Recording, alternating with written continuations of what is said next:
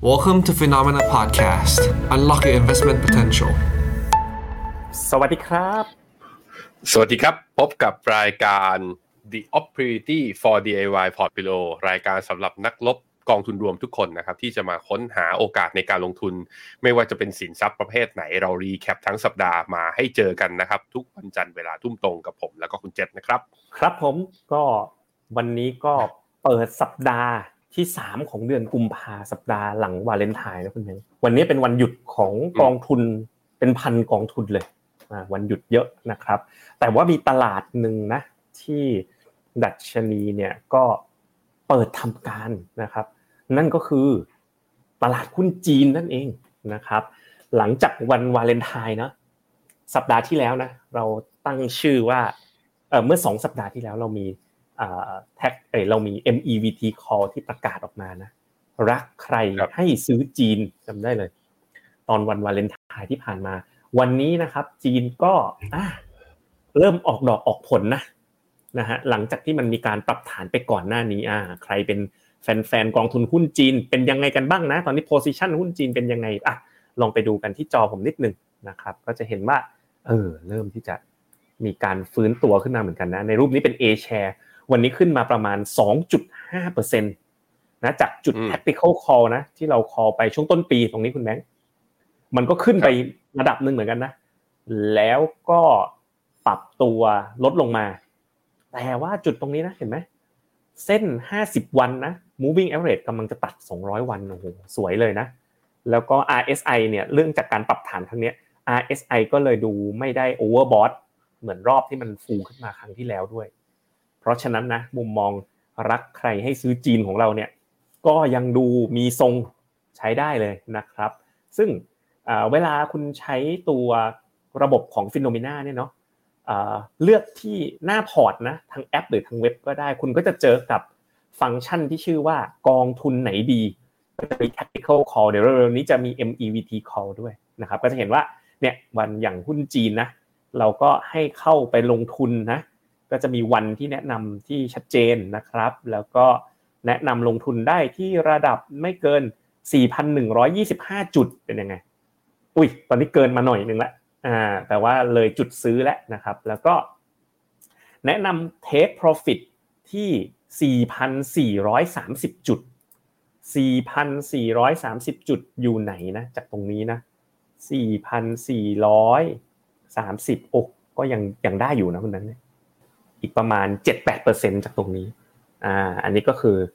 ระบบของ tactical call ของเรา ซึ่งก็นักลงทุนก็ชื่นชอบนะครับเพิ่งมีโอกาสได้ไปทัวร์เชียงใหม่มาโอ้นักลงทุนชาวเชียงใหม่น่ารักมาก แล้วก็ติดตาม tactical call เราอย่างต่อเนื่องนะครับ ทุกคนก็ส่วนใหญ่ก็ได้เข้าลงทุนหุ้นจีนตั้งแต่พฤศจิกาปีที่แล้ว แล้วก็ก็ยังมี tactical call ตัวนี้อยู่ด้วยนะครับ ก็เพราะฉะนั้นจีน A share ตอนนี้ส่งดูดีใช้ได้แล้วครับคุณแบงค์ ก็อืมครับผม แต่วันนี้นะไม่ใช่เรา จริง ๆ ไม่ใช่แค่จีนนะคุณเจษที่วันนี้บวกดี มีตลาดหนึ่งก็บวกดีเหมือนกัน ครับ เวียดนามฮะเวียดนามบวกมาสามเปอร์เซ็นต์วันเดียว แล้วก็ขึ้นมายืนเหนือเส้นค่าเฉลี่ยยี่สิบวัน แล้วก็เวียดนามเนี่ยอยู่ใน MEVT call ของเราก่อนหน้า จีนด้วยตอนช่วงก่อนตรุษไอที่จะมีการหยุดตรุษจีนไป ก็ enjoy กันทั้งสอง call นะแหมคอขอให้ เป้านะได้ทะลุกำไรเกิน 10%กันให้ได้ทั่วหน้าทุกคนนะสาธุสำหรับหัวข้อที่เราจะมาคุยกันวันนี้นะ ก็ไม่ได้เป็นเรื่องหุ้นจีนนะเราก็คุยกันมาเยอะแล้ว แต่ว่าในรายการ The Op เราเนี่ยก็จะหยิบมาอัปเดตให้สม่ำเสมอ แต่หัวข้อวันนี้ก็ตามเสียงเรียกร้องนะเว้นไปนานนั้นก็คือหุ้นญี่ปุ่นนั่นเอง หุ้นญี่ปุ่น แล้วก็โฉบไปดูหุ้นแถวๆแบบลาตินอเมริกานานๆครั้งหนึ่งนะปีหนึ่งสักครั้งสองครั้งนะครับ แล้วก็ ส่องเรื่องตราสารหนี้ไทยด้วย ช่วงท้ายจะมีแถมพิเศษให้ด้วยนะว่าอนอกเหนือจากตราสารหนี้ไทยนะมีตราสารหนี้ประเภทเครดิต เป็นยูเพลย์อีกตัวหนึ่งซึ่งกำลังมาแรงมากๆ อันนี้อยู่ในช่วงท้ายเลยนะครับผมอะผมไปดูครับ เริ่มกันที่ Fear and Greed Index นะครับ ว่าตอนนี้หน้าตาเป็นยังไงบ้าง สัปดาห์นี้ตัว Fear and Greed Index นะครับอยู่ที่ 68 หลังจากที่สัปดาห์ก่อนหน้านี้อยู่ที่ประมาณ 69 นั่นก็แปลว่าไม่ได้เคลื่อนไม่ได้ปรับตัวลงแย่นะ แล้วก็ไม่ได้ปรับตัวขึ้นมาเก็ตนะครับก็แปลว่าตลาดยังมีโอกาสที่จะปรับตัวขึ้นอย่างต่อเนื่องนะยังเป็นไปได้ยังเป็นไปได้ยังมีหวังนะครับอะประเด็นสำคัญของทั้งหมด 3 ตลาดนะครับ ไปที่ตัวญี่ปุ่นกันก่อน เรามองว่าเก่งกำไรตามกรอบไซด์เวย์ได้ในระยะสั้นนะครับ ส่วนลาตินอเมริกาเนี่ย เราขอลดสัดส่วนจากวัฏจักรกำไรที่จะไปกำลังจะเป็นขาลง เพราะว่าลาแทมเนี่ยก็เป็นก็เรียกว่าเป็นอ่า commodity countries อีกอีกอีกที่หนึ่งด้วยเช่นเดียวกันนะครับในขณะที่ valuation เนี้ยไม่ได้ถูกอย่างที่เห็นด้วยตานะแต่เราไปดูกันว่าไม่ถูกยังไงนะครับ ส่วนตราสารหนี้ไทยอ่าก็นักลงทุนนะแล้วก็นักเศรษฐศาสตร์ก็คาดการณ์ว่าจะมีการขึ้นดอกเบี้ย ก็จะขึ้นไปอยู่ที่ระดับประมาณสักสองเปอร์เซ็นต์ ตอนนี้เครดิตสเปรดเนี่ยอยู่ในระดับสูง ก็สามารถที่จะใครที่แบบไม่ได้อยากรักความเสี่ยงเรื่องค่าเงิน อยากจะอยู่ในตราสารหนี้ไทย ไม่ได้ยับความเสี่ยงได้เยอะ อยากโยกออกมาจากมันนี่มาเก็ตเราแนะนำว่าทยอยสะสมได้เรื่อยๆนะครับเราไปดูกันที่ asset class ทั่วโลกนะครับ สัปดาห์ที่ผ่านมาเป็นยังไงกันบ้างนะ ก็เป็นอีกสัปดาห์ที่ไม่ค่อยบวกไม่ค่อยลบนะ แทบทุกสินทรัพย์เลย บวกลบ1% ที่บวกได้ดีก็เป็นทางฝั่งหุ้นทางฝั่งยุโรปนะครับ แล้วก็ที่ปรับตัวลดลงชัดเจนสัปดาห์ที่ผ่านมาเนี่ยก็จะเป็นราคาน้ำมันคุณแบงค์ลดไป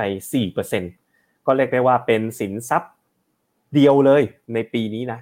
ที่ตอนนี้ให้ผลตอบแทนติดลบ โดยรวมทั้งปีนะ year to date ก็ผลตอบแทนถือว่าใช้ได้เลยนะ ออกตัวกันมา 1 เดือนกว่าๆนะครับ อเมริกาบวกไปประมาณ 6%นะครับ ตัว global REIT เนี่ยอ๋อดีหน่อย 7%ยุโรปนี่ถือว่าหักปากกาเซียนนะบวกไป 9% emerging market บวก 4.5%นะครับครับผมไปดูกันที่ตลาดหุ้นทั่วโลกกันบ้างนะครับ สัปดาห์ที่ผ่านมาจีนมีปรับฐานกับเอเชียเล็กน้อยนะครับ ขณะที่ดัชนีที่บวกขึ้นมาก็จะมีบราซิล อังกฤษ เยอรมันนะครับ NASDAQ นะครับที่เหลือก็ถือว่าเป็นสัปดาห์ที่ค่อนข้างแฟลตเอาอย่างนี้ดีกว่า ในช่วงสัปดาห์ที่ผ่านมาครับ ถ้าเป็นกลุ่มตัว thematic นะครับ ตัวที่บวกได้แรงนะก็มาตามตัวคริปโตเคอเรนซีเลยก็คือบล็อกเชนนะยังบวกอย่างต่อเนื่องอืมไม่น่าเชื่อนะเพียงแค่เดือนครึ่งบวกไป79%วิกทำก็สัปดาห์ที่ผ่านมาบวกสัปดาห์เดียวเนี่ย17%ทีเดียว แล้วก็อีกธีมหนึ่งนะที่ค่อยๆมาเรื่อยๆ นั่นก็คือ global luxury นะนี่16.4มีอืม semiconductor เนี่ยตัว GSM Nvidia AMD ก็ดูดขึ้นมาค่าไม่ year to date บวก 19.5 อีกธีมหนึ่งคุณเจ็ e sport e sport เนี่ยอืมก็เป็นธีมที่นะ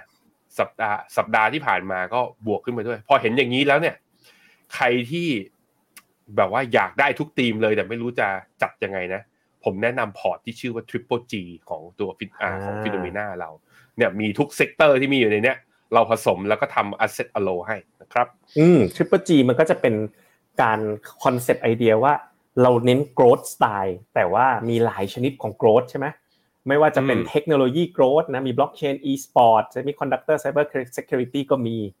healthcare ก็มีสัดส่วนมีนัยสำคัญ มันก็ช่วยทำให้เอ้ยพอร์ตมันไม่ไม่เหวี่ยงไปแบบ growth sector ใด sector หนึ่งนะครับแล้วก็มี energy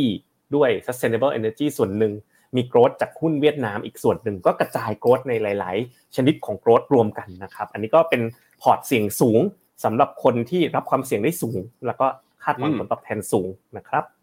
ก็ bond yield อะครับนะสัปสัปดาห์ที่ผ่านมานะครับbond yield หนึ่งสัปดาห์ที่ผ่านมาปรับตัวเพิ่มขึ้นนะ dollar index ก็แข็งเล็กน้อย หลังจากที่ตัวเลขเศรษฐกิจ แล้วก็เงินเฟ้อสหรัฐออกมาค่อนข้างยังสูงอยู่ เงินเฟ้อก็ไม่ได้สูงกว่าที่คาดมากอะแต่ก็ยังค่อนข้างสูง แล้วก็พวกตัวเลขเศรษฐกิจก็ยังออกมาในเกณฑ์ที่ดี พอเป็นอย่างเงี้ยเอ่อก็เลยมีการคาดการณ์ว่าเฮ้ยเฟดน่าจะขึ้นดอกเบี้ยต่อ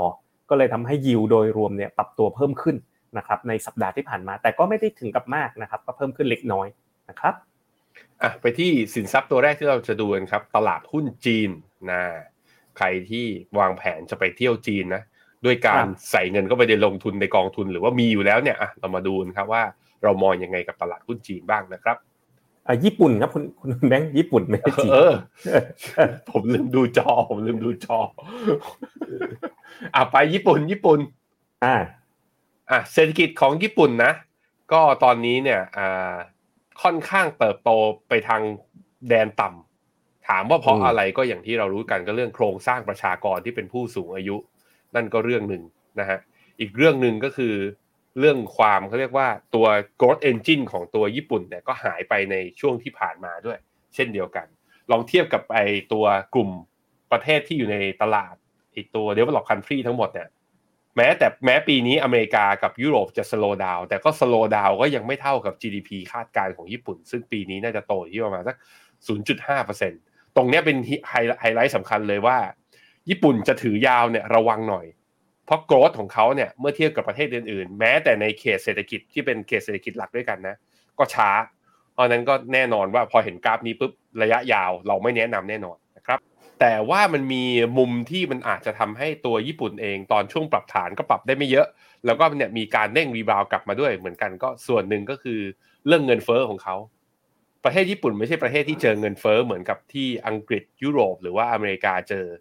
นั่นจึงเป็นสาเหตุที่ทำให้เขายังสามารถดำเนินนโยบายการเงินแบบผ่อนคลายได้ โดยที่อัตราดอกเบี้ยของเขาอัตราดอกเบี้ยนโยบายเนี่ยยังอยู่ในระดับที่ค่อนข้างต่ำแต่ถึงอย่างนั้นนะ แต่ถึงอย่างนั้นก็เถอะ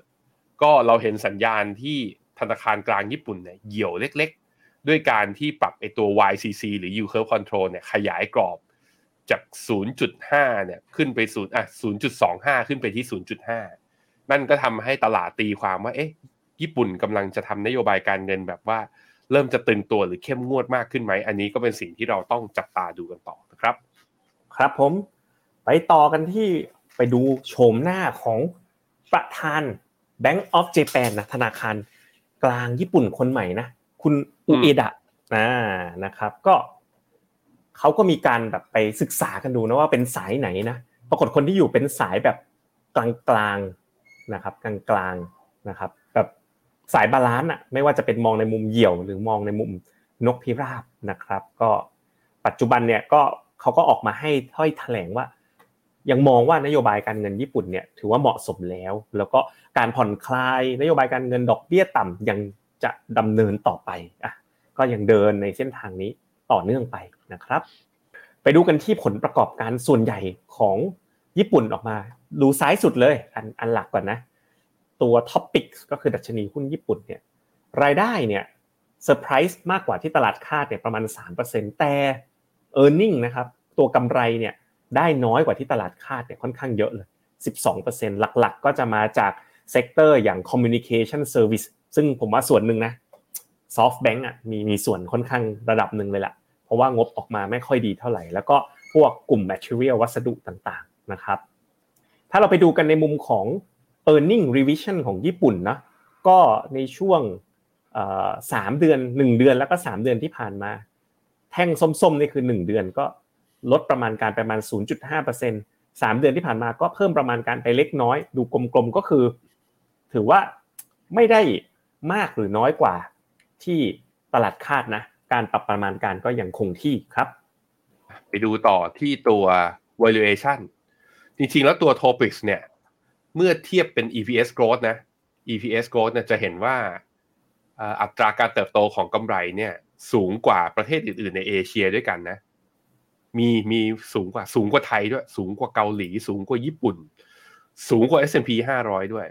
แต่ว่า valuation เนี่ยก็ถือว่าไม่ได้ถูก ก็ถือว่าอยู่กลางๆ ก็แถวแถว cost P อยู่ที่สักประมาณ 13 เท่าอยู่ที่ประมาณนี้ อันนี้คือมองที่ forward PE เพราะฉะนั้นก็มองยังไงอะ พอเปรียบเทียบอย่างนี้ ถามว่ามีใครที่ EPS ดีกว่าหุ้นญี่ปุ่นไหม ก็มีนี่ไง MSCI China กับ CSI 300 ซึ่งอยู่ใน MEBT ของเรา ถามว่าแล้วมีที่ไหนถูกกว่าไอตัว Topics ไหนก็มีเส้นสีดำที่ไอจุดสีดำที่อยู่ทางซ้ายของ Topic อะนั่นก็คือ VN30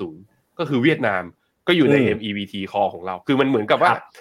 จะเล่นเรื่องโกรดก็โกรดไม่ได้สุดเท่ากับตัวที่เราเลือก จะเล่นเรื่องถูกก็ถูกไม่สุดเท่ากับตัวที่เราเลือกเหมือนกัน ก็เพราะฉะนั้นไปจีนกับเวียดนามดีกว่านะ ตามคำแนะนำของเราต่อเนื่องในปีนี้นะครับหรือจะแบ่งใจไปให้ emerging market ซึ่งก็อยู่ใน tactical call เราด้วยเช่นกันก็ได้เช่นกันนะครับอะในแง่ของกราฟอะนี่ชัดเจนเลยว่าตัว topics เนี่ยเหมือนกับแถวๆประมาณ 2,000 จุดเนี่ยนะมันดูจะเป็นแนวต้านสำคัญระดับหนึ่งเหมือนกัน ถึงแม้ว่าตอนทุกครั้งที่ปรับฐานลงมาเนี่ยจะยกโลขึ้นมาเห็นไหม ทุกครั้งที่ปรับเนี่ยไม่มีนิวโลแต่ทุกครั้งที่เด้งขึ้นไปก็ไม่เคยผ่านแนวนี้ และถ้าไปดูที่ดัชนีตัวนิเคอีสองสองห้าซื้อเป็นหุ้นใหญ่เนี่ย ก็ยังไม่ผ่านแนวต้านแถวๆสองหมื่นสี่ห้าร้อยสองหมื่นสี่หกร้อยด้วยเช่นเดียวกัน เพราะฉะนั้นต้องระวังตรงจุดเนี้ยเบรกขึ้นได้ก็อาจจะพอมีอัพไซด์บ้าง แต่ว่าอัพไซด์อาจจะไม่เยอะเท่ากับตัวที่เราเลือก แต่ถ้าปรับลงมาอีกรอบหนึ่งเนี่ย ดาวไซด์เนี่ยเปิดแถวๆประมาณ5-10%ขึ้นไปทีเดียวครับ ครับผมก็โดยสรุปเนาะ ก็ระยะยาวไม่ได้แนะนำลงทุนนะตัว macro earning นะ M กับ E เนี่ยมันสะท้อนตัวระยะยาวนะครับ ก็ไม่ได้แนะนำลงทุนแต่ระยะสั้นเนี่ย valuation ก็ถือว่า เอ้ยยังค่อนข้างถูก แล้วก็อยู่ในกรอบกรอบเนี้ยเพราะฉะนั้นเนี่ยเราก็แนะนำนะในกรอบกรอบเนี้ยน่าสนใจนะก็คือถ้าแตะกรอบบนก็อาจจะขายทำกำไรดูก่อน ว่ามันจะ break กรอบหรือไม่แต่ถ้าเกิดแตะกรอบล่างขึ้นมาเนี่ยก็น่าที่จะหาจังหวะเข้าลงทุน ราะฉะนั้นก็เรามองเป็น range trading มากกว่า ก็ไม่ได้เป็นการ call สำหรับระยะยาว หรือว่าเมื่อดู MEVT call โดยรวมๆแล้วใช่ไหมที่เราต้องวนตลาดมาแบบนี้นะเพราะเราก็อยากจะดูว่าเอ๊ะมันจะมีอ่า candidate คนใหม่ที่จะเข้า MEVT call ถัดจากกอง UGIS นะกองตราสารหนี้โลกกอง principal VNEQ เวียดนามแล้วก็ K China จีนไหมญี่ปุ่น สรุปคือไม่ผ่านเข้ารอบนะครับผมส่วนลิเวอร์พูลเนี่ย ก็น่าจะผ่านริวมาดริดไปได้นะครับ จากการยิงประตูของโคดี้กักโปแฮตทริกเจอเรอัลมาดริดสัปดาห์นี้นะนี่คือรับจินตนาการ นี่คือจินตนาการใช่ไปล่วงหน้าเลยเอาเขาเริ่มมาแล้วนะโคดี้กักโปนี่ฟอร์มฟอร์มเริ่มสวยนะครับอ่าเริ่มดีเริ่มดี ครับผมอะไปแตะกันที่ลาตินอเมริกา Equity อันนี้ก็ไปไวๆนิดนึงนะ บ้านเราก็ไม่ได้มี exposure คือไม่ได้มีพอร์ตลงทุนในลาตินเท่าไหร่แต่นานๆแวะมาดูสักทีนึงก็ไม่เลวนะครับ ก็ไปปูพื้นฐานก่อน ถ้าเราจะลงลาตินอเมริกานะเอ็มมันก็มีกอง ETF ให้ลงแหละ มีกองทุนรวมบ้านเราให้ลงอยู่บ้างนะครับ แต่ว่าส่วนใหญ่นะลงลาตินอเมริกา 60%คือบราซิล 29%คือเม็กซิโกนะครับอืมส่วนอ่าตัว sector ก็จะเป็น financial 24 material เนี่ยก็เป็นพวก commodity ต่างๆนะจะมีส่วนค่อนข้างเยอะอีก 24% ก็เขาก็ว่ากันว่าดัชนีหุ้น emerging market มักจะเคลื่อนไหวตามดัชนีราคาโภคภัณฑ์อันนี้นะครับ เพราะว่าประเทศเหล่านี้นะบราซิลเม็กซิโก ชิลีโคลัมเบียเนี่ยชิลีโคลัมเบียนะครับก็จะเน้นไปทั้งพวกอ่าทรัพยากรทางการเกษตรต่างๆนะครับ เมื่อเราไปดูการคาดการ GDP นะครับปกติลาตินอเมริกามันก็ควรจะสูงนะเป็น emerging market แต่ปรากฏว่าในปี 2022-23เนี่ยไม่ค่อยดีเลยคุณแบงค์ คาดการณ์โตประมาณแบบ1%เท่านั้นเอง ซึ่งโอ้โหโกรธระดับนี้ดูไม่น่าสนใจเลยเออถ้าจะลง emerging market frontier market มันต้องแบบขอโกรธเยอะๆ ระดับหนึ่งนะครับโกรธที่เขาลดอ่าคาดการณ์ว่าลดลงเนี่ยส่วนหนึ่งมาจากตัวนี้คุณเจษก็คือตัวเงินเฟ้อถามว่าอืมเพราะอะไรอย่างที่บอกไปคือลาตินอเมริกาเป็น export commodity countries ดังนั้นพอราคา commodity ราคาน้ำมันมันลงเนี่ยมันก็เลยคาดการณ์ว่าปีนี้รายได้จะไม่สูงเท่ากับปีที่แล้ว ถ้ารายได้ไม่สูงเท่ามันก็เลยมีการปรับเป้าตัว GDP ลงโดยล่าสุดนะ ถ้าดูเนี่ยจากที่เห็นเนี่ยก็คือแต่ละประเทศเนี่ยเงินเฟ้อได้ใจจริงๆนะฮะอย่างเส้นสีเทาเนี่ยชิลีนะเงินเฟ้ออยู่ 12%ตัวสีดำนี่คือเม็กซิโกอยู่ 7.6%แล้วก็บราซิลเนี่ยพีคๆเลยเคยเงินเฟ้อขึ้นไปแถวๆเกือบเกือบ12.5%น่ะตอนนี้ลงมาที่ 5.7%พอเขาเจอเงินเฟ้อเยอะมันก็เลยเป็นที่มาที่ว่าเขาจำเป็นต้องขึ้นอย่างดอกเบี้ย อย่างรวดเร็วเลยนะ ขึ้นรัวๆแล้วขึ้นมาตั้งแต่ปี 2021 แล้วนะฮะขึ้นมาจนดอกเบี้ยนโยบายของบราซิลเนี่ยอยู่ที่ 13.8 เม็กซิโกอยู่ที่ 11 ชิลีอยู่ที่ 11.3 คำถามคือแล้วเงินเฟ้อลงมาอย่างเงี้ยแล้วเดี๋ยวต้องลงตามด้วยหรือเปล่า คือขึ้นไปก็ขึ้นแล้วอยังสู้กับเงินเฟ้อไม่ทันไรแล้วต้องกลับมาเรากดดอกเบี้ยลงอีกทีนึงเนี่ยมันเลยทำให้นโยบายการเงินของเขาเนี่ยอาจจะปรับทิศไม่ทันด้วยต้องระวังเรื่องนี้เหมือนกัน ถ้าไปดูกันถึงสินค้าส่งออกหลัก ของบราซิลคุณแบงก์ก็จะเป็นโภคภัณฑ์นะอย่างบราซิลก็จะเป็นถั่วเหลืองมีเหล็กด้วยนะ มี crude oil ก็มีเม็กซิโกเอ้ยเม็กซิโกเป็นพวกเป็นแบบโรงงานนะผลิตคอมพิวเตอร์รถยนต์นะครับ auto part นะครับส่วนชิลีก็จะเป็นพวกแร่ต่างๆนะมี copper นะครับส่วนใหญ่ก็จะหนักไปทาง copper เป็นหลัก แล้วก็ปิโตรเคมี ราคาโภคภัณฑ์เนี่ยคอมมอดิตี้นะถ้าเราดู commodity price index นะก็ จะเห็นว่าช่วงนี้ commodity มันเริ่มแผ่วพอ commodity เริ่มแผ่วเนี่ยดัชนีหุ้นนะหุ้นของ LatAm นะลาตินอเมริกาเมื่อเทียบกับหุ้นโลกมันก็เลยแบบไม่ค่อยอะไรนะ ไม่ค่อย perform นะไม่ค่อยจะดีเท่าไหร่นักนะครับ ช่วงที่ผ่านมาครับ ไปดูกันที่การคาดการณ์กำไรนะที่ผ่านมาก็โมเมนตัมของการปรับเพิ่มลดประมาณการกำไรก็ไม่ได้มีเท่าไหร่นะเป็นแบบลดบ้างเพิ่มบ้างนะก็ ตามราคาโภคภัณฑ์นะครับคุณแบงค์แล้วก็โดยรวมออกไปในทางลบมากกว่าเพิ่มนะถ้ามองย้อนหลังไปประมาณสัก 6-7 เดือนที่ผ่านมาครับอะไปดูนี่ฮะตัว MSCI ลาตินอเมริกาเปรียบเทียบกับหุ้นโลกในแบบเอา PE มาเปรียบเทียบกัน จะพบว่าถ้าดูอย่างนี้นะ คุณอาจจะอยากซื้อลาแทมเพราะว่าตัว PE ของเขาเนี่ยถูกกว่าหุ้นโลกอยู่ที่ประมาณสักลบสอง standard deviation แต่สิ่งที่จะบอกก็คือมันไม่ได้ถูกจริง เพราะกำไรอะมันพีคตามสินค้าพกภัณฑ์ไงกำไรมันกำลังจะลดลงในอนาคต ปรากฏการณ์นี้เขาเรียกว่า Molodo Molodovsky effect Molodovsky effect แปลว่าอะไรคือเราไม่สามารถดูกำไรหรือว่าดู PE ของตัวหุ้นที่เป็น commodity ได้ เพราะว่ามันวิ่งขึ้นลงตามราคาตัว commodity เพราะนั้นถ้าเมื่อไหร่เนี่ยอย่างตอนเนี้ยราคาสมมตินะ ราคาน้ำมันลงมาเจ็ดสิบหกสิบเนี่ย ในไตรมาสหนึ่งไตรมาสสองนี้ มันก็จะแปลว่าอะไร มันก็จะแปลว่าตัวบริษัทน้ำมันก็จะกำไรน้อยลงเมื่อเทียบกับปีที่แล้ว เมื่อกำไรน้อยลงเมื่อเทียบกับปีที่แล้ว เราเอากำไรของปีที่แล้วมาคิด PE มันไม่ได้ มันก็ต้องกำไรปีนี้เพราะนั้น ถึงแม้หุ้นอยู่ที่เดิม ราคา quality ลง PE ก็สามารถสูงขึ้นโดยปริยายเหมือนกันนะครับ ก็ต้องระวังในแง่ของกราฟว่าเป็นยังไงกันบ้าง ตัวนี้ที่เอามาให้ดูก็คือ MSCI EM LATAM นะครับ ตัว MSCI EM LATAM เนี่ยจะเห็นว่ามีกรอบอยู่ที่ประมาณสัก 2,000ท่วนถึง 2,004 ซึ่งการขึ้นไปชนกรอบบนที่ 2,004เนี่ยก็ขึ้นมาแล้วตั้งแต่ปลายปีที่แล้วปี 2022 แล้วก็ตอนมกราเนี่ยขึ้นไปชนอีกทีหนึ่งแล้วก็ย่อลงมา เพราะนั้นก็ดูแล้วน่าจะอยู่ในกรอบไซด์เวย์นะจนกว่าราคาคอมมิตี้จะวิ่งขึ้นกระชากแรงหรือว่าดิ่งลงมา อันนี้ก็จะมีผลกับตัวหุ้นของเขาอีกทีหนึ่งแต่ว่าถ้าถ้าถ้านัดจุดจุดนี้เราฟันธงว่า น่าจะไซด์เวย์แปลว่ารอไปก่อนครับ ไม่มีสัญญาณซื้อนะครับ สรุปมุมมองตัว M นะ การเติบโตของเศรษฐกิจแล้วก็ตลาดหุ้นของทางฝั่งลาตินอเมริกาเนี่ยขึ้นอยู่กับสินค้าพวกภัณฑ์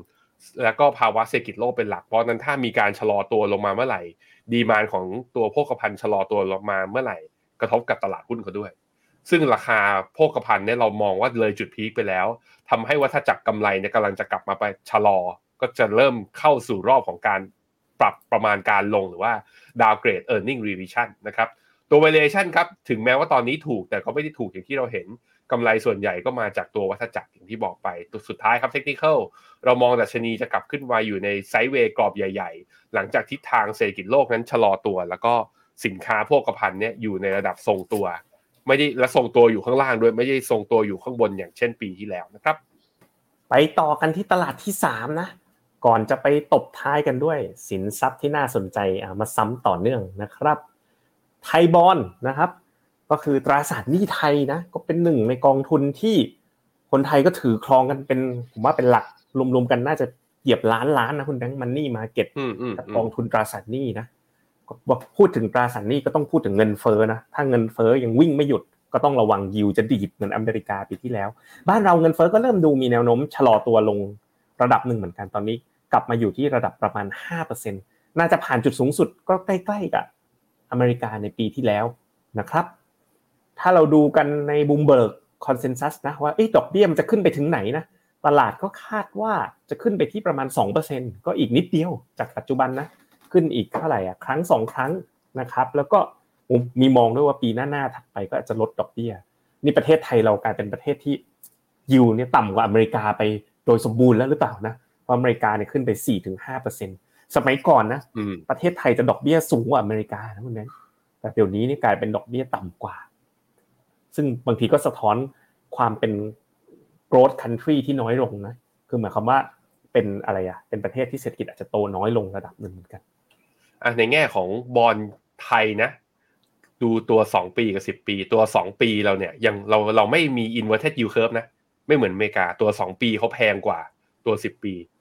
ของเราตอนนี้สองปีที่หนึ่งจุดแปดในขณะที่บอลยูสิบปีอยู่ที่สองจุดหกแต่จะเห็นว่ามันเริ่มดีดกลับขึ้นมาเล็กๆเนี่ยในช่วงประมาณสักสองสามสัปดาห์ที่ผ่านมา ก็สะท้อนส่วนหนึ่งก็คืออาจจะยิวที่มันเด้งเนี่ยมันเด้งตามไอตัวยิวของตัวอเมริกา เพราะบ้านเราเนะเปิดรับทุนเสรีนะ เราเป็นไอตัว managed float free float อะ free float แบบที่อเมริกา แล้วก็พออเมริกาเขามีการขยับขึ้นดอกเบี้ย มันก็จะเป็นแรงกดดันมาที่แบงก์ชาติด้วยเหมือนกันว่า เอ๊ะ เราจะขยับขึ้นดอกเบี้ยตามหรือเปล่าครับ ในขณะที่ yield ไอตัวสเปรดนะครับ ตอนนี้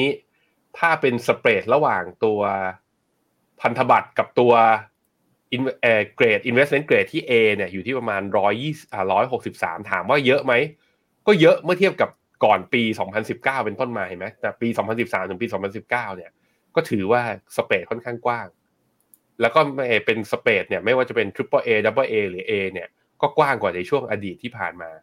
กว้างกว่าแปลว่าอะไรก็สเปรดที่สูงกว่า ก็แปลว่าบอลไอตัวหุ้นกู้ภาคเอกชนตอนเนี้ยสามารถเราสามารถหาดอกที่สูงกว่าพันธบัตรได้เยอะๆ อันนี้เป็นส่วนหนึ่งเลยที่ทำให้นักลงทุนเนี่ยมีบางส่วนนะเริ่มแบ่งเงินลงทุนเนี่ยออกมาซื้อตราสารหนี้เพราะเห็นหุ้นกู้เนี่ยยูสี่ห้าเปอร์เซ็นต์เนี่ยก่อนหน้านี้ไม่เคยเห็นมาเลยไง หลังจากนี้อยู่ดีก็เห็นขึ้นมาเฉยนะครับ ของบ้านเราอาจจะยังไม่ถึงสี่ห้าเปอร์เซ็นต์ดีคุณแบงค์เพราะว่าผมผมกะดูอย่างนี้เนาะถ้าบอลสองปีหนึ่งจุดแปดบอลสิบปีสองจุดหกนะบอลห้าปีนะสมมติพันธหุ้นกู้ห้าปีก็น่าจะพันธบัตรห้าปีก็น่าจะสักสองเปอร์เซ็นนิดๆนะอะตีว่าให้สักสองจุดหนึ่งสองจุดสองสองจุดหนึ่งสองจุดสองถ้าไป single A อุ้ย ก็เกือบสี่เปอร์เซ็นเหมือนกันนะห้าปีอะถ้า single A บวกร้อยหกสิบ basis point สองจุดสอง บวกหนึ่งจุดหกแต่ว่าหุ้นกู้ดอกเบี้ยประมาณ A นะห้าปีตอนนี้ก็เกือบสี่เปอร์เซ็นโอ้แสดงว่าคุณแบงค์พูดถูกแล้วล่ะ ถ้าเป็น Triple B นะสมมติเนมแบบพวก property หรืออะไรเงี้ยผมว่าก็ต้องมีสี่เปอร์เซ็นขึ้นแล้วล่ะ ในปัจจุบันก็ให้หุ้นกู้เริ่มดูโอเคนะครับ ซึ่งเวลาเราดูหุ้นกู้เราต้องดูด้วยว่าเอ้แล้วเขาจะเจ๊งหรือเปล่าอลองดูเบื้องต้นง่ายๆนะก็ดู debt equity ratio นะของบริษัทที่จดทะเบียนในตลาดหลักทรัพย์นะ ก็จะเห็นว่า debt equity ของของบริษัทจดทะเบียนบ้านเราก็ไม่ได้สูงนะ 0.88 0.88 เมื่อเทียบกับอดีตเนี่ยโอ้ก็เคยสูงสูงเกินหนึ่งเท่าไปก็เคยมี หรือถ้าเกิดว่าดูหนี้สินเทียบกับ EBITDA ก็คือเป็นคล้ายๆ กระแสเงินสดอะเป็นตัวหนึ่งที่สะท้อน cash flow ของบริษัทก็เออตรงนี้ก็ต้องระวังนิดนึงนะ เพราะเออตรงตรงนี้ก็ดูดี เพราะว่าจากเดิมที่หนี้ต่อกระแสเงินนะ EBITDA เนี่ยมันหกเท่า ตอนนี้ก็เหลือสี่เท่าเท่านั้นเอง แปลว่าความสามารถในการทำกำไรก็ก็ถือว่าอยู่ในเกณฑ์ที่ใช้ได้ด้วยนะครับ ดูโดยรวมก็เฮ้ยถ้าอย่างนั้นคอร์เปรสบอลนะแถวแถวแบบ4%บวกลบก็ถือว่าน่าสนใจลงทุนทีเดียว เพราะว่าตัวยิวเนี่ยก็ใกล้จะพีคแล้วสเปรดก็ถือว่าดีในระดับหนึ่งนะครับเพราะฉะนั้นจังหวะนี้คุณกู้ภาคเอกชนนะกองทุนพวกปราสานหนี้ระยะกลางต่างๆเนี่ยถือว่าน่าสนใจนะครับ สรุปมุมมอง การลงทุนในตลาดตราสารหนี้ไทยนะ เงินเฟ้อผ่านพีคไปแล้ว ดอกเบี้ยขึ้นอีกไม่ยาก ขึ้นอีกไม่มากเอ้วันนี้เป็นอะไรพูด ไม่ค่อยจะชัดถ้อยชัดคำเลยนะครับ แล้วก็หนี้สินของบริษัทถือว่าโอเค ความเฮลตี้นะ ความปลอดภัยถือว่าใช้ได้เครดิตสเปรดก็ถือว่าบวกใช้ได้แล้วนะครับ เพราะฉะนั้นเนี่ยพอบวกมาหุ้นกู้ให้ยิวสี่เปอร์เซ็นบวกลบนะ ถือว่าไม่เลวเลยนะครับ แล้วก็ ตราสารหนี้ก็ถือว่าเป็นตัวหนึ่งที่ใช้กระจายการลงทุนได้ดี เพราะฉะนั้นสามารถแนะนำทยอยสะสมกองตราสารหนี้ไทยได้ เวลาถือก็อย่าไปถือพวกมันนี่มาเก็ตสั้น ๆ ยืดมายาวๆหน่อยอย่างกองอย่าง KFA Fix นะครับเอ่อ KFix ของบลจกสิกรไทยอย่างเงี้ยถือว่าโอเคนะครับก็อย่าไปอย่าไปอยู่ดูเรชั่นสั้นมาก เพราะว่าตอนนี้อะไรที่เป็นแบบตราสารนี้ภาคเอกชนดูแล้วผลตอบแทนใช้ได้นะถามท่านผู้ชมหน่อยดีกว่า มีถือกองตราสารหนี้ไทยกันบ้างหรือเปล่านะครับ ที่ผ่านมาก็นิยมไปลงแบบกองทุนต่างประเทศกันซะเยอะนะก็ตราสารหนี้ไทยมีกันอยู่ไหมแต่ถ้าถามเราเปรียบเทียบนะ ระหว่างกองตราสารหนี้ไทยกับตราสารหนี้โลก เราก็ยังชอบตราสารหนี้โลกมากกว่า ใน moment นี้นะกองทุนอย่าง UGIS เนี่ยยิวพอร์ตมันยังได้สูงกว่านี้ไปอีกระดับหนึ่งแต่กองตราสารหนี้ไทยก็ดีในแง่ที่ว่าความผันผวนน้อยกว่า แล้วก็เป็นสกุลเงินบาทร้อยเปอร์เซ็นต์ไม่ต้องมีเรื่องต้นทุนต่างๆ ในการ hedge ค่าเงิน นะครับ ก็ก่อนที่จะไปดูรีวิว tactical call กับ MEVT call กันนะ ก็เมื่อพฤหัสที่แล้วเนี่ยเราเปิดตัวเรื่องการลงทุนใน private asset เสร็จแล้วก็วันศุกร์เนี่ยผมก็บินไปเชียงใหม่ ไปจัดงานกับดรเมย์สามงานรวดเลยเพราะปรากฏว่าได้รับความสนใจสูงมากเลยคุณแบงก็เลยเอาหนึ่งในตัวที่ได้รับความสนใจสูงสุดเนี่ยมาเล่าซ้ำอีกครั้งในเย็นวันนี้เนาะ เพราะว่ามันมีลักษณะคล้ายๆ กองตราสารหนี้ ผมไปอ่านมาเพิ่มเยอะเหมือนกันนะไอกองทุนประเภท life settlement เนี่ยมันเป็นกองทุนที่ต่างประเทศอะเขานับว่าเป็นเครดิตชนิดหนึ่งนะนับเป็นอืมคล้ายๆตราสารหนี้ชนิดหนึ่งเหมือนกันอะอยากให้ท่านผู้ชมนะ เกือบหกร้อยคนนะ ในทุกช่องทางลองมาฟัง Life Settlement เล่าแบบเวอร์ชัน Mr. Messenger บ้างดีกว่าเฮ้ยพฤหัสที่แล้วฟังแบบเวอร์ชันฟันทอ k ไปแล้วอะเชิญแล้วคุณแบงค์ อะโอเค life settlement คืออะไรนะก็เป็นเขาเรียกว่าก็คือกรมธรรม์ประเภทหนึ่ง ที่ผู้อ่าเพิ่มทางเลือกให้กับผู้ซื้อกรมธรรม์มาเนี่ยในการที่จะขายกรมธรรม์ให้กับใครสักคนหนึ่ง สาเหตุเป็นเพราะอะไรก็คือกฎหมายอเมริกาเนี่ยเขาสามารถที่จะทำสิ่งนี้ได้ ก็คือสมมุตินะผมซื้อกรมธรรม์มาไว้ ตอนอายุหกสิบเจ็ดสิบมาปรากฏว่าผมต้องการที่จะได้เงินจากกรมธรรม์ผมจะมีวิธีอยู่ทั้งหมดสามแบบ หนึ่งคือเวรคืนกรมธรรม์แต่เวรคืนกรมธรรม์เนี่ย จ่ายเบี้ยไปตั้งเยอะไงเวรคืนเนี่ย มันราคามันคือ ไอ้มูลค่าเวรคืนมันจะหายไปสักประมาณห้าสิบเปอร์เซ็นต์เนี่ยไม่คุ้ม เพราะนั้นคือใครที่จะทำการเวรคืนไม่คุ้ม เขาก็จะไม่เลือกทางนี้ อีกวิธีหนึ่งคือกู้เงินกรมธรรม์ออกมา ก็ไปต้องไปจ่ายดอกให้อีก ก็เขาก็ไม่ใช้กัน อีกวิธีหนึ่งเลยก็คือเอากรมธรรม์นั้นอะเอาไปจำนองกับธนาคาร ก็ได้มูลค่าเพิ่มขึ้นมา แต่ว่าธนาคารก็คิดดอกอยู่ดี คราวนี้แล้วมันจะทำยังไงอะ มันก็แปลว่าก็ต้องจ่ายเบี้ยไปเรื่อยๆเหรอ ทั้งทั้งที่ตัวเองอะมีความเดือดร้อนนะ หรือว่าแบบเฮ้ยอยากใช้เงิน หรือว่าตอนแรกอะกะไว้ว่าเฮ้ยถ้าตัวเองเสียชีวิต จากกรมธรรม์ชิ้นนี้ไปอะ พอเสียชีวิตไปปุ๊บจะได้เป็นมรดกลูกหลาน ปรากฏว่าลูกหลานมันเขาเรียกไม่ใช่มันจะเรียกมันไม่ได้ ลูกหลานเขาแบบว่ารวยไงร่ำรวยบอกเฮ้ยพ่อ พ่อใช้เงินพ่อไปเลยแถมเลี้ยงดูดีด้วย เขาก็เลยอาจจะอยากได้กรมธรรม์เนี้ยออกมาเป็นเงินก้อนออกมา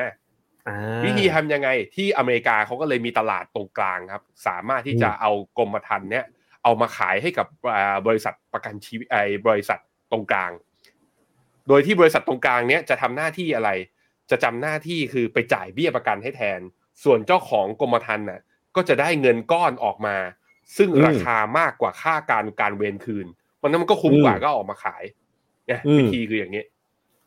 ก็คือมันก็เลยสมมุติแล้วก็อืมแล้วมันก็เลยเกิดเป็นตลาดใหญ่ขึ้นมาเลย เพราะว่าครับ ตอนนี้ baby boomer เข้าสู่วัยเกษียณกันไงอ่า แล้วเกษียณแล้วคืออยากได้เงินก้อน ลูกหลานเขาก็ happy เขาก็ไม่เดือดร้อนอะไรกัน ก็เลยตลาดมันก็เลยใหญ่ขึ้นเรื่อยๆคุณเจษครับผม ประมาณว่าแบบสมมติผมอายุเยอะๆเนาะสมมติถ้าผมเสียชีวิต ผมได้ยี่สิบล้านยี่สิบล้านบาทใช่ไหมแต่ปรากฏมันร้อนเงินแล้วอะตังค์ไม่พอใช้วางแผนการเงินผิดพลาด ระหว่างผมไปขอตังค์ลูก ลูกบอกว่า ป้า ป้านะ ไปขายกรมธรรม์ให้กับกองทุน Life Settlement เลย กองทุน Life Settlement อาจจะบอกว่าคุณเจษเอาไหมสิบล้าน ผมบอกเออเอาสิสิบล้านไม่ต้องไป ไม่ต้องไปอ่าไปขอเงินลูกเนาะแล้วก็ได้เงินสิบล้านมา ลูกๆก็ happy ว่า เอ้ย พ่อแม่มีตังค์ใช้นะครับ ไม่ต้องไปขอตังค์พ่อแม่นะครับ กองทุนเขาซื้อ กรมธรรม์มาสิบล้านได้กลายเป็นผู้ได้รับผลประโยชน์แทนตัวผมใช่ไหมถ้าวันหนึ่งอืมอ่าผู้เจ้าของกรมธรรม์มีอันเสียชีวิต ซึ่งก็ต้องเสียกันทุกคนน่ะไม่ช้าก็เร็วนะครับ ก็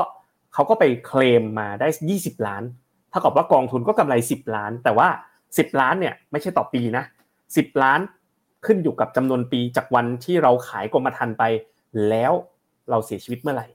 อ่าอันนี้ไม่ใช่เราพูดถึงว่าคนที่ขายอะผู้สูงวัยที่ขายนะครับ ซึ่งอ่า ถ้าเราไปดูในรายละเอียดนะ น่าสนใจมากเลยว่า ผู้สูงวัยที่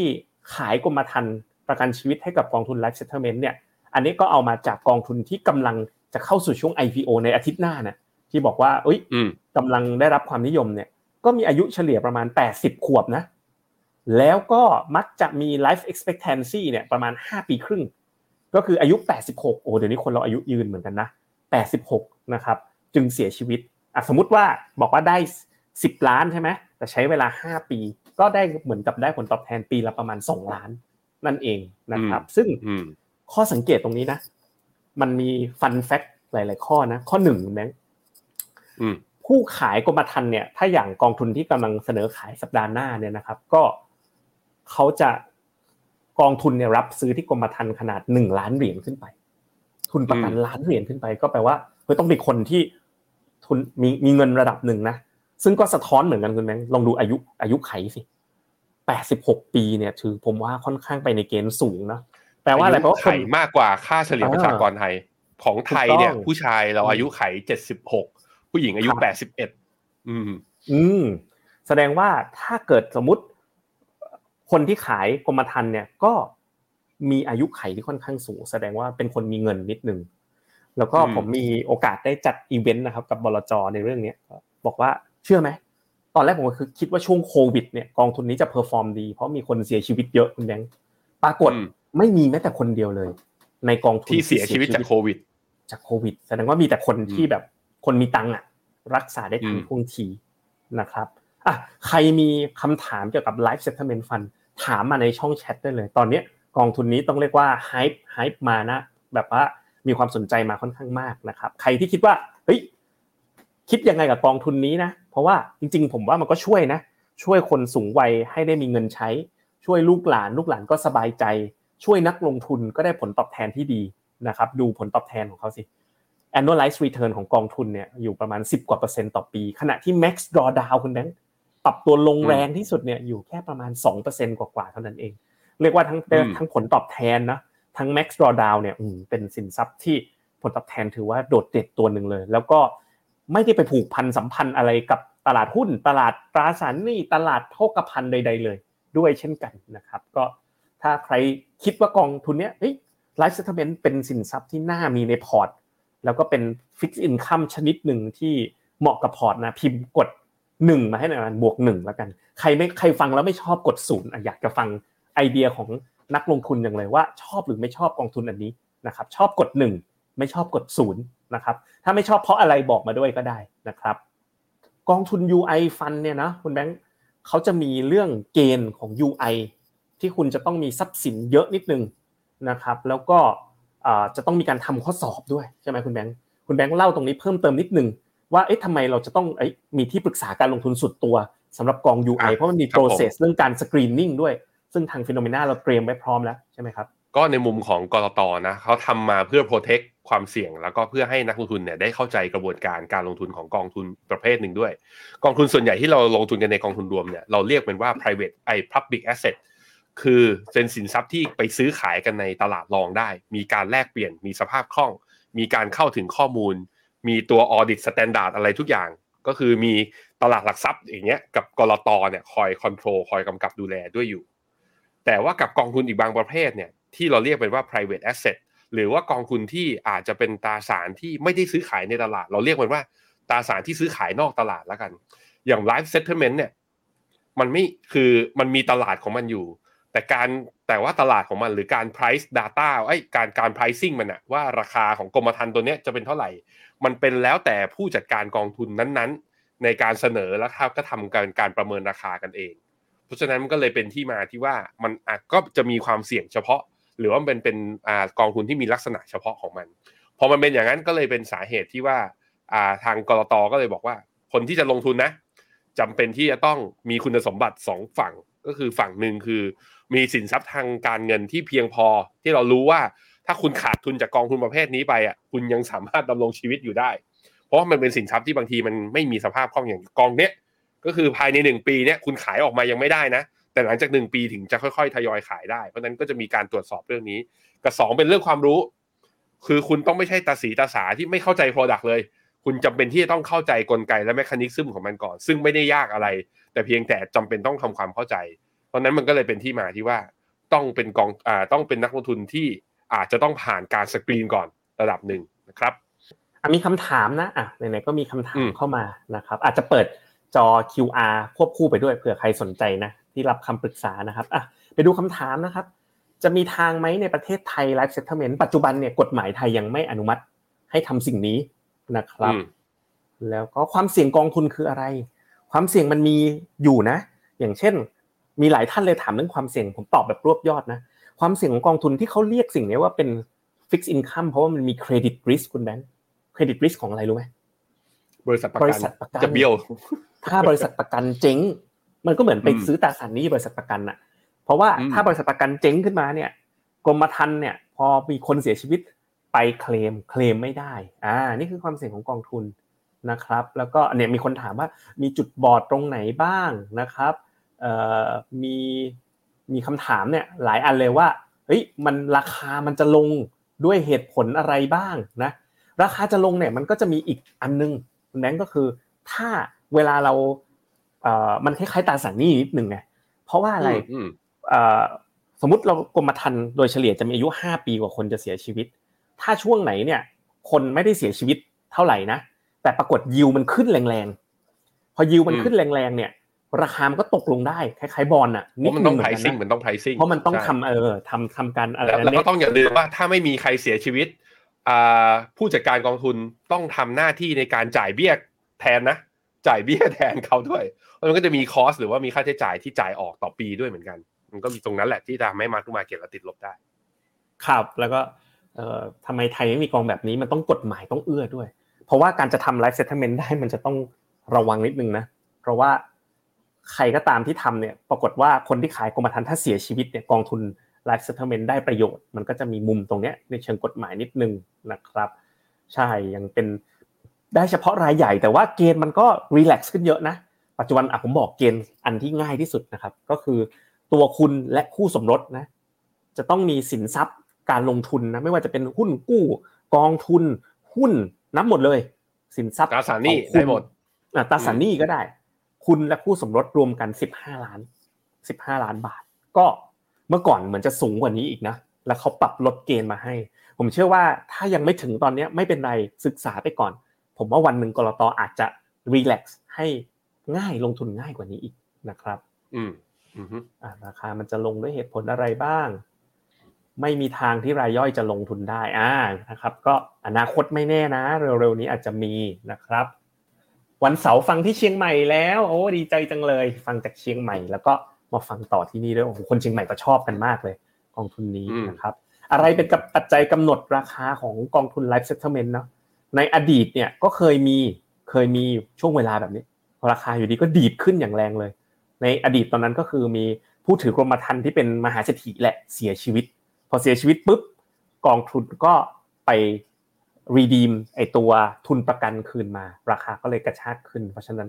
ปัจจัยที่ทำให้ราคากำหนดอันแรกก็เป็นอันนี้ อันที่สองก็เป็นเรื่องของยิวเนาะดอกเบี้ย เพราะว่ามันมีความเป็นคล้ายๆตราสารหนี้ระดับหนึ่งเช่นเดียวกันนะครับ โอเคนะครับ ก็ประมาณนี้กับกอง UI funds แล้วเราก็คงนำมาเล่าให้ฟังกันบ่อยๆนะครับ ก็เป็นช่วงเวลาที่คนไทยแบบเข้ามาสนใจกองทุนลักษณะนี้มากขึ้นเยอะจริง ๆ เราก็เลยอดไม่ได้นะจริงๆเราเห็นมานานแล้ว แต่ว่าอดไม่ได้ที่จะเอามาเผยแพร่ความรู้นะครับ ถึงแม้มันจะลิมิตนักลงทุนอยู่ในระดับหนึ่งนะครับอะเราไปดูกันที่ tactical call กันบ้าง4 call นะ ผมวันนี้ทำการบ้านมาให้เมื่อกี้ที่ผมเงียบๆไปตอนคุณแบงค์พูดอะผมนั่งทำกราฟตัวนี้มาให้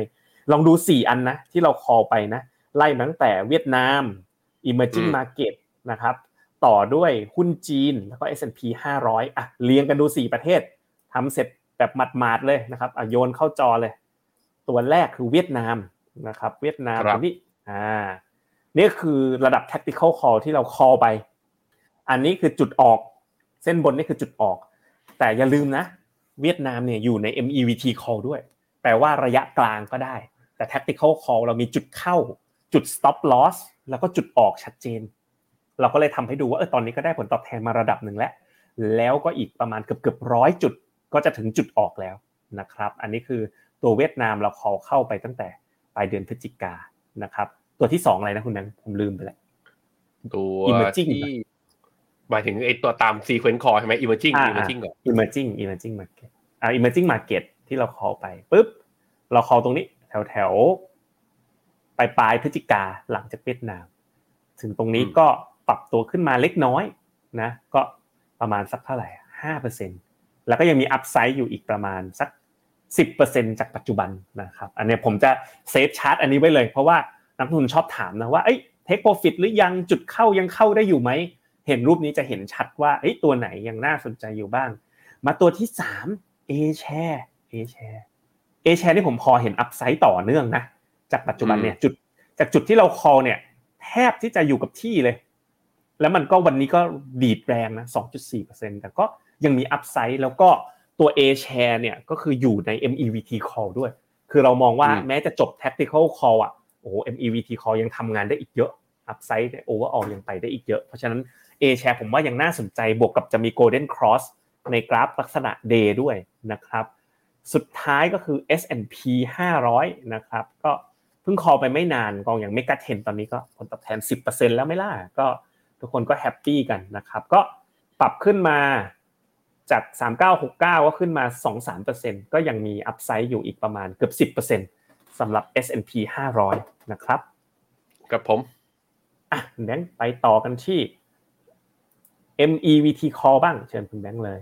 อะ MEVT Call นะ เราก็มีกองทุนตราสารหนี้ มีคนถามมาเหมือนกันว่าให้ UGIS ช่วงนี้ทำไมติดลบเยอะ ก็คือ พอหลังจากเงินเฟ้อประกาศออกมา มันลงมาน้อยกว่าที่ตลาดคาด bond yield นะ จาก 3.5 ขึ้นมาเป็น 3.8 อันนี้หมายถึง bond yield 10 ปีที่สหรัฐนะ ก็เลยพอ mark market ปุ๊บก็เลยทำให้ตราสารหนี้มันมีย่อบ้าง แต่ว่ายิ่งมันดีขึ้นมาอย่างเงี้ย แปลว่ายิวของกองก็จะเพิ่มมากขึ้น แล้วเราก็บอกแล้วว่า MEVT Core นั้นเหมาะลงทุนในระยะกลางนะ6-12 เดือน เพราะนั้นทยอยสะสมได้นะครับ